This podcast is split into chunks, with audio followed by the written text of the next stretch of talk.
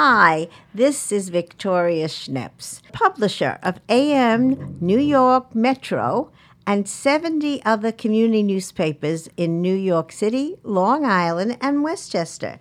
But today, we are bringing you Power Women. And I am so thrilled to be bringing to this wonderful program of Power Women from Schneps Broadcasting, Trish Martin.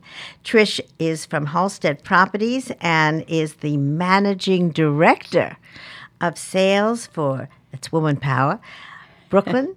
And we are thrilled to be here with you today. Welcome. Thank you. I'm thrilled to be here with you. So, Trish, tell me about who might have influenced you in your growing up years to become who you are.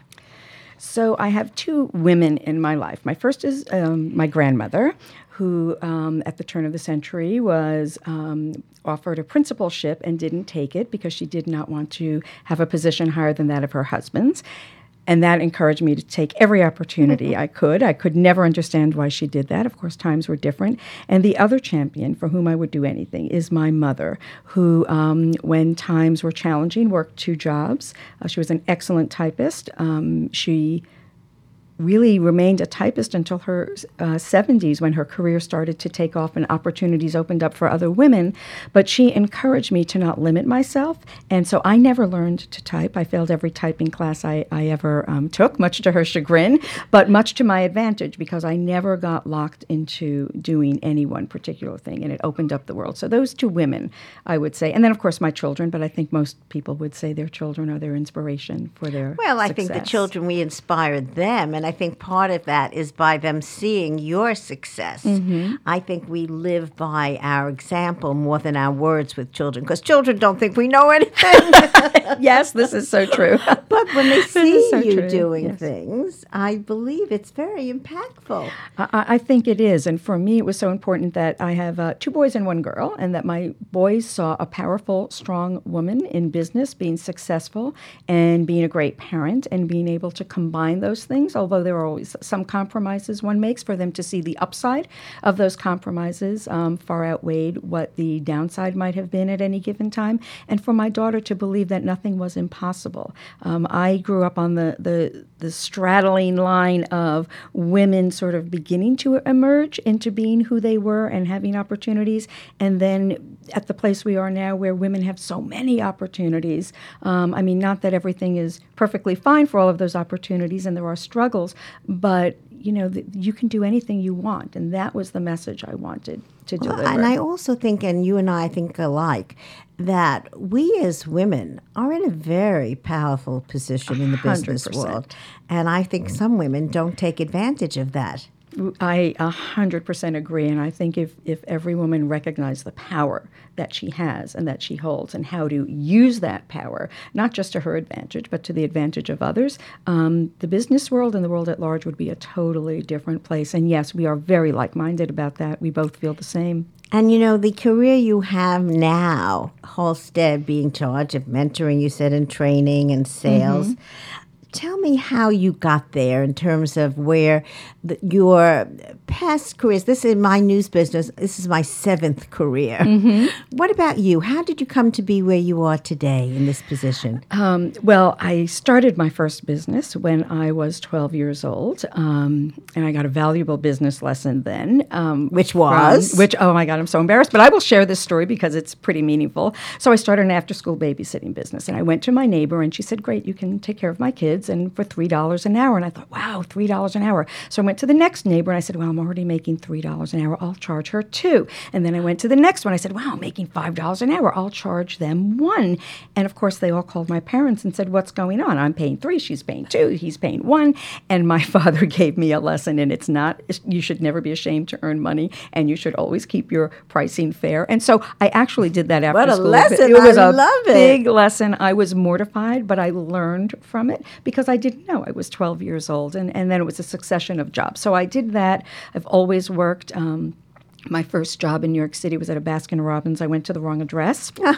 but I got the job at the Baskin and Robbins, and my mother's friend who sent me to the first one said to my mother, um, "Trish never showed up for the job." Meanwhile, I was working and coming home at eleven o'clock at night on the weekends, and my mother suddenly is wondering what I was doing. So now I pay attention to addresses very carefully, um, and then from there, I um, started in a career of sales. Well, I think no matter what you do, whether you're officially in sales or not, you're always selling yourself. Whether you have a salary job or not, your job is to encourage people to buy into what you bring and who you are and your opportunity. That's a very important lesson right there Mm-hmm. because it doesn't matter what you sell Right. if you believe in what you're selling. Exactly, whether it's you personally or a product. Um, I love people. I have an affinity for people, and anything I've ever done, I've always guided them. Um, I started my own um, architectural project management business, which was very successful. But the more it grew, the the uh, I was less connected with the things I loved most. So I found um, employment for all of my folks, and I said I'm going to start a not for profit, which I did in Bushwick for at risk teenage mothers. Roll that into another uh, not for profit. And then I thought, well, I'd better make some money. So I decided to get my real estate license. And I remember thinking, this will be easy. I know so many people, and it's not Now, where were you living at the time? In the South Slope, in Park Slope, where I had bought my first house at the age of 22. Oh, how smart Yes, you were. um, well, wait a I was- second. how were you so smart to buy? People say it was so smart. I wanted to own a home at the and at that time, um, and we won't do the math, so I won't tell you when that time was. Right. But at that time, people weren't really thinking about living in the South Slope. There was no Ansonia Co-op. There were no restaurants, no stores, and but they're um, thinking of a young woman being wise enough to buy. Most people would just rent something. no, I wanted to own, and my grandparents loaned me ten thousand dollars. Okay. And I ate pizza and ramen for a year until I paid them back because I didn't make a lot of money, but I wanted to pay them back, and it changed my my life. But I didn't know anything about. Um, real estate at the time. Um, I will say quickly, I had a brief stint at um, the Old House Journal and helped turn that from a newsletter into a magazine. Um, so now you can get a job with me. yes, right. I was in charge of all of their advertising, Oh, and sales, and marketing, and, Right, and so getting newsstands. Yes, it It's was a you. wonderful, exciting journey. Um, and so I decided I needed to make money, and I got my real estate license. And it was a lot of uh, a lot harder than I anticipated. But like everything else I have ever done, the hard work pays off. And if you believe in your ability to do it, and you go into it with the attitude that what you're doing is not just solely for you, but for others, I, I feel you always do find success. So I was wildly successful. Listing broker of the year, and um, I was rookie of the year.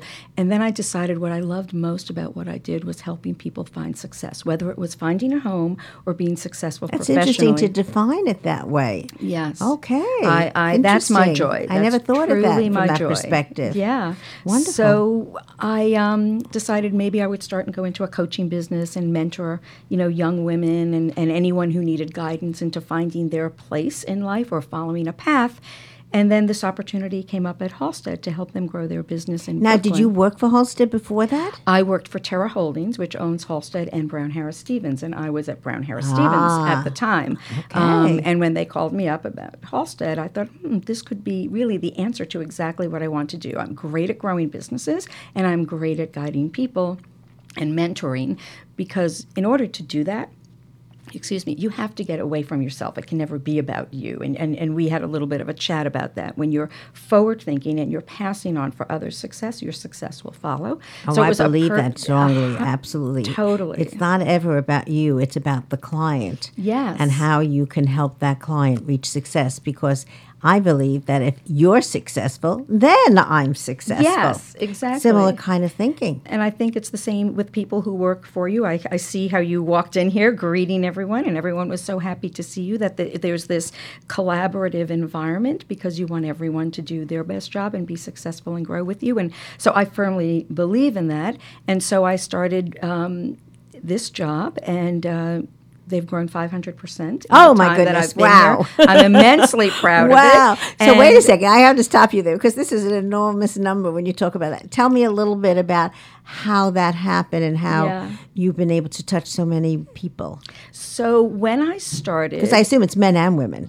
It's men and women, Yes. yes, and and I feel that you know, um, especially in this day and age, with people you know either uh, with gender identity and binary and everyone having their own, you can't say men and women anymore. It's Oh. everyone, Okay. right? Thank you for correcting me. No, no, no. I, I'm not correcting you. I'm just saying that that's was part of Educating my us, yes. vision. My vision was to create an environment where everyone could find success. So I spent the first few months looking at the business and where we were successful and, and, and, and the agents that were there and creating my relationship with them before trying to figure out what change would happen. But it was really organic. And what I put out came back in. You know, I brought myself every day 100% for the agents that were there, and then every day 100% So for give me an example of what a day in your life would be uh, in terms of mentoring someone. Were there people already on staff or people you were thinking of hiring? So there were people, there were agents that were there that I, I was helping them. You know, some of them don't need my help. Not everyone needs my help. It's not like, you know, you can't succeed without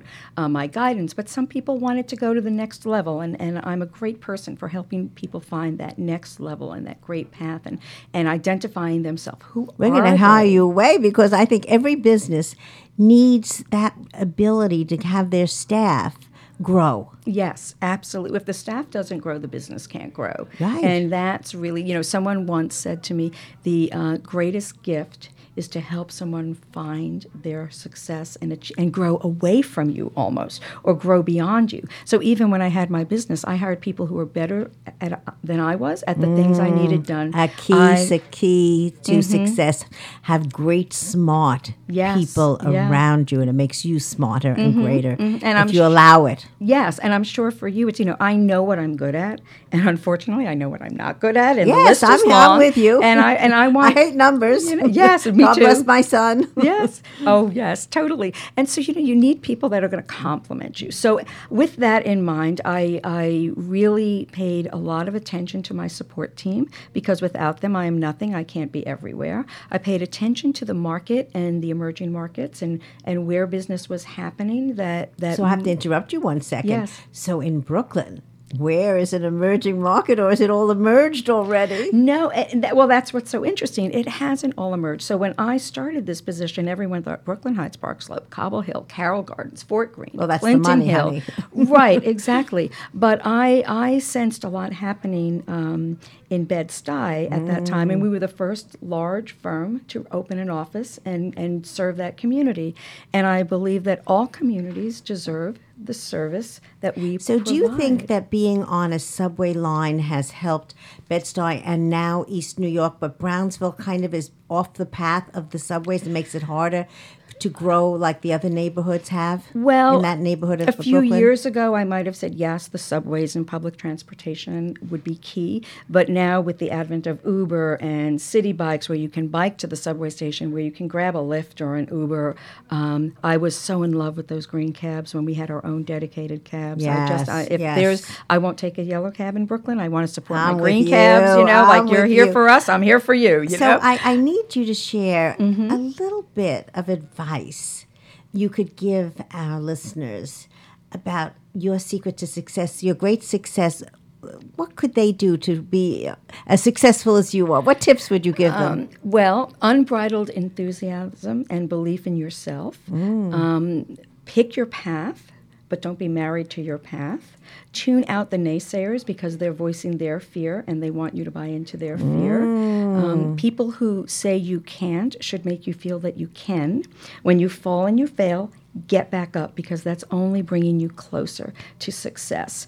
Um, I am, I mean, I laugh at my failures, and some of them, which I'm not going to share here, are doozies, but I learn and I grow. You know, you might be embarrassed. You might feel like, oh my gosh, that was my, my last dollar, and how am I going? But you can do it if you believe in yourself. And without that, Without that, you can't go forward. And I say, find someone who's an advocate and someone who will really be forthcoming with you, and and find um, find a find a mentor, whether it is someone you know or someone you seek out. Find someone to guide you, but unbridled enthusiasm and belief in your abilities is the most important thing. What a great gift and what great advice you've given us. Thank you. this you. is Trish Martin, who is from Halstead as the leader, managing director of sales in Brooklyn, and I think mentoring would has to be in your comma title uh, because you have done some great advice for our listeners today.